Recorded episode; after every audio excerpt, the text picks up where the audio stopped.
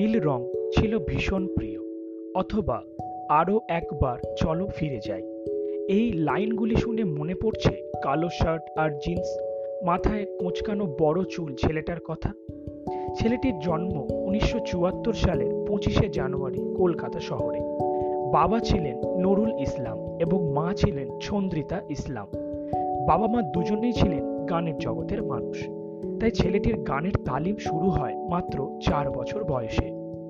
গানের পাশাপাশি চলতে থাকে ছেলেটির পড়াশোনা। কলকাতার আশুতোষ কলেজ থেকে ইংরেজিতে স্নাতক হন এবং সম্পূর্ণ করেন বিএড পরে চাকরি সূত্রে যোগ দেন টাকি বয়েজ স্কুলে। কিন্তু তার ছেলেবেলা থেকেই ইচ্ছে ছিল গানের জগতে কিছু করার। গানই ছিল তার কাছে ধ্যান জ্ঞান স্বপ্ন। তাই উনিশশো আটানব্বই সালে তিনি খুলে ফেলেন একটি বাংলা ব্যান্ড। যার নাম দেন ফসিলস যা অনুপ্রেরণা পায় বাংলাদেশের রক ঘরানা থেকে। হ্যাঁ সেদিনের সেই ছোট ছেলেটি আজ বাংলা রক ঘরানার প্রতিকৃত রূপম ইসলাম, যার গান ঘিরে বেঁচে আছে বাংলার যুব সমাজ। তাই রূপম মানে উস্কো খুস্কো চুল, কালো শার্ট কিংবা টি শার্ট কিংবা কুর্তা আর জিন্স। গলায় কালো কাঠ দিয়ে ঝোলানো হাতির দাঁতের লকেট।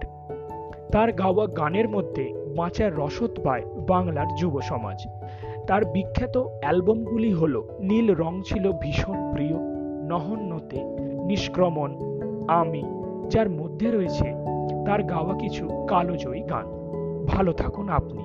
এভাবেই আমাদের উপহার দিয়ে যান হাজারো গান। সোজাসুজি কথার পক্ষ থেকে আপনাকে জানাই বিশেষ অভিনন্দন। আপনার নতুন অ্যালবাম এককের জন্য অনেক অনেক শুভেচ্ছা ও ভালোবাসা।